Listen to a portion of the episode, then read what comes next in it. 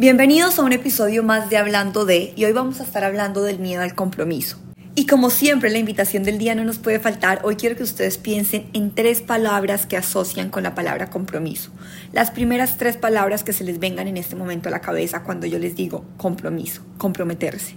Siendo muy honesta, la mayoría de relaciones con el otro, con pareja, con mi familia, con mi trabajo y conmigo misma, me han fallado por miedo a compromiso, miedo a comprometerme. Yo me di cuenta que estaba empezando a tenerle miedo al compromiso en el momento que empecé a poner más excusas.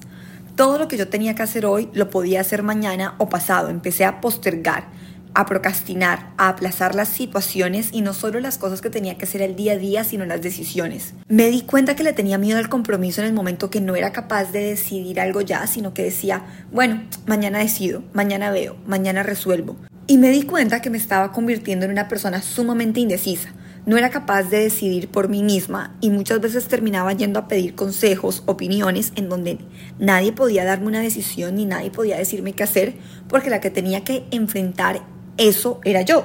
Y esas fueron las primeras señales que yo empecé a decir, oiga, esto no es normal, esto aquí hay algo que está mal. Normalmente cuando una persona le tiene miedo al compromiso, ya sea en pareja, con el trabajo, con uno mismo, con sus metas, con sus sueños, es porque no nos sentimos capaces ni merecedores de los logros.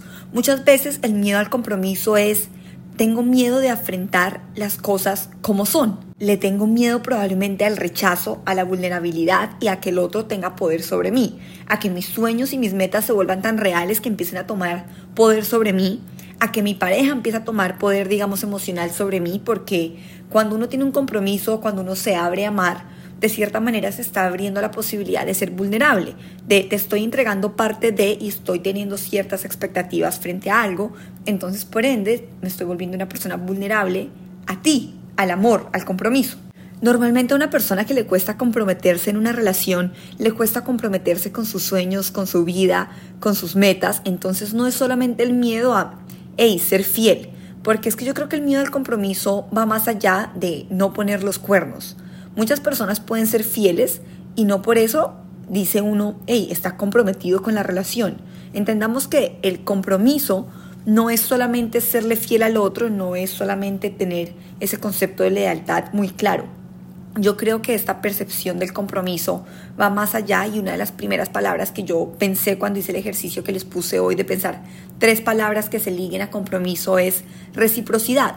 Es qué tanto de lo que yo doy recibo en una relación de pareja, qué tanto lo que yo te estoy aportando a ti, tú me estás aportando a mí. En mi relación laboral, qué tan comprometida estoy yo con el trabajo y qué tanto estoy viendo yo sus resultados y esos resultados de qué manera me están aportando a mí a ser una mejor persona. ¿Tengo satisfacción del trabajo que estoy haciendo? O lo mismo cuando uno empieza a comprometerse, digamos, con una, con una meta. Pongamos hacer ejercicio. Uno empieza muy comprometido y dice voy a hacer ese compromiso. Cuando uno empieza a ver los resultados, qué tanta reciprocidad hay.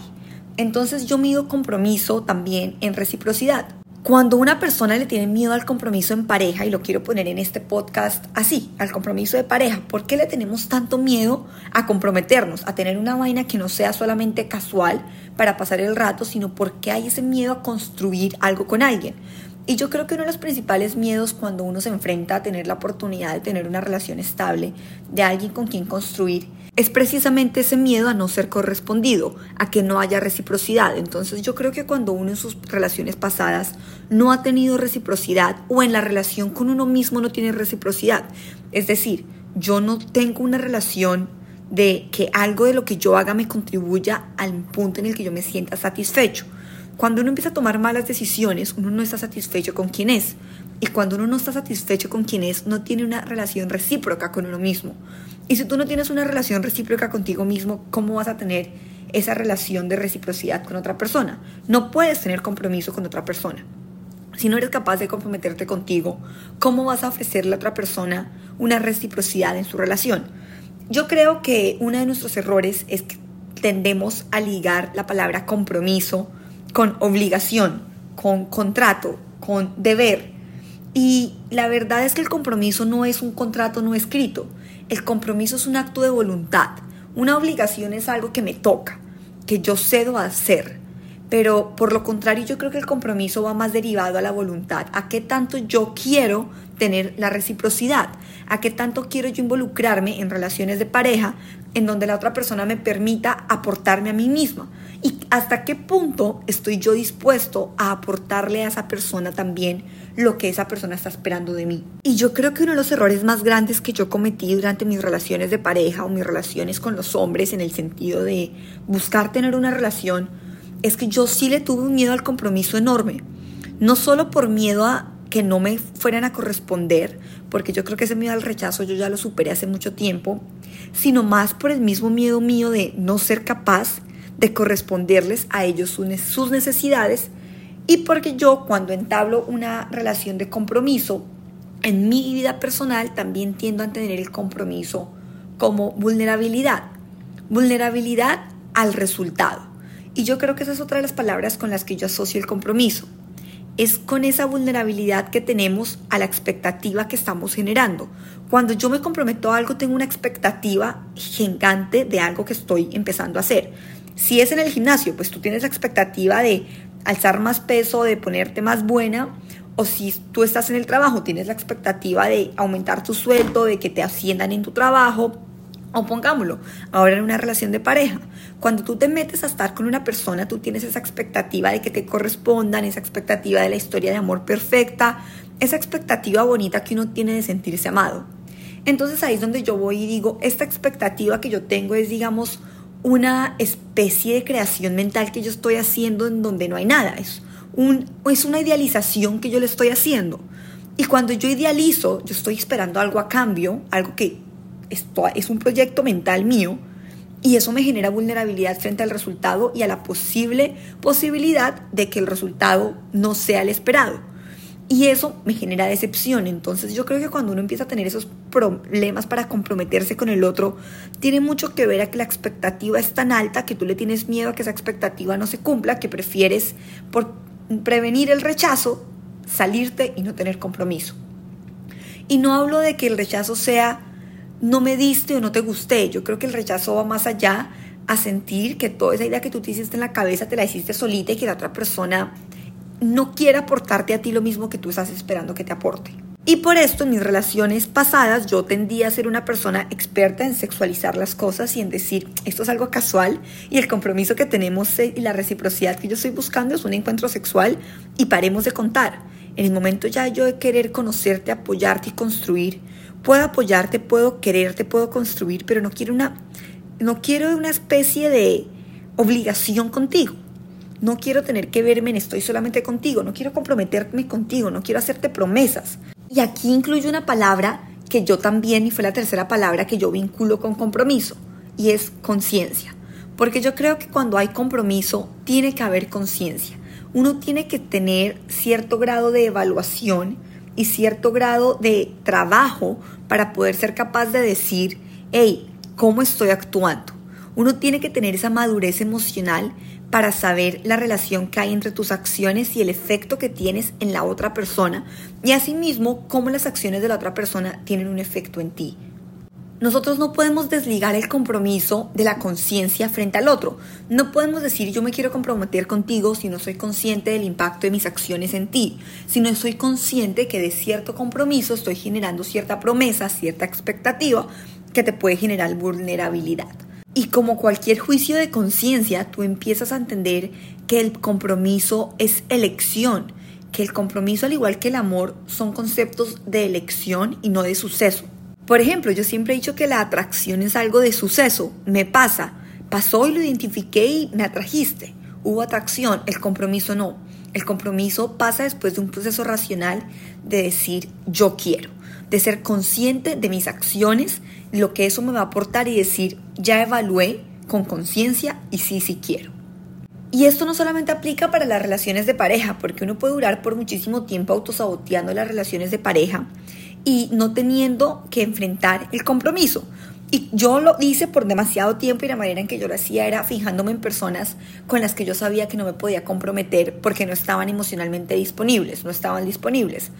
¿Y esto cómo lo pueden identificar? Si se fijan en personas que tienen novia, entonces pues tú no puedes tener compromiso con alguien que ya está comprometido con otra persona. Entonces ya de por sí estás negando la opción a comprometerte desde el principio.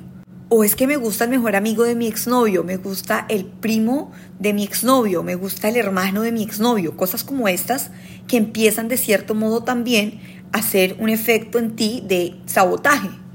Le tienes tanto miedo al compromiso que tienes que fijarte en personas que no estén emocionalmente disponibles para ti.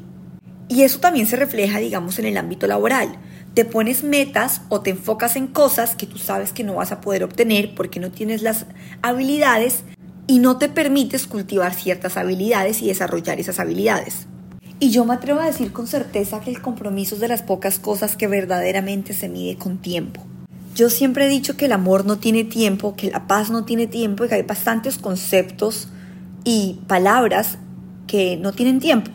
Pero yo creo que el compromiso sí tiene tiempo y tiene que tener un tiempo finito. El amor no se acaba, pero el compromiso como de por sí genera en su palabra y en las expectativas, genera un futuro, genera una expectativa, genera un mañana. Entonces sí el compromiso tiene que fijarse tiene, para poder comprometerse, tiene que saber a qué te estás comprometiendo, en cuánto tiempo te estás comprometiendo. Es lo mismo, en, una relación de pareja aplica, aplica cuando tú te comprometes a ir al gimnasio. Tienes que poner un, tiempo para que el compromiso se cumpla. Es como cuando uno se casa yo me comprometo a casarme contigo. Bueno, ¿cuándo nos vamos a casar? Yo me comprometo a amarte.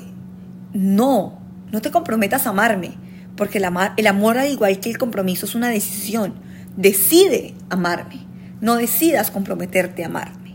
¿Entienden la diferencia entre la elección y el compromiso como una expectativa a futuro? Porque es que para mí el compromiso viene también y se deriva de la palabra promesa. El compromiso y promesa van de la mano.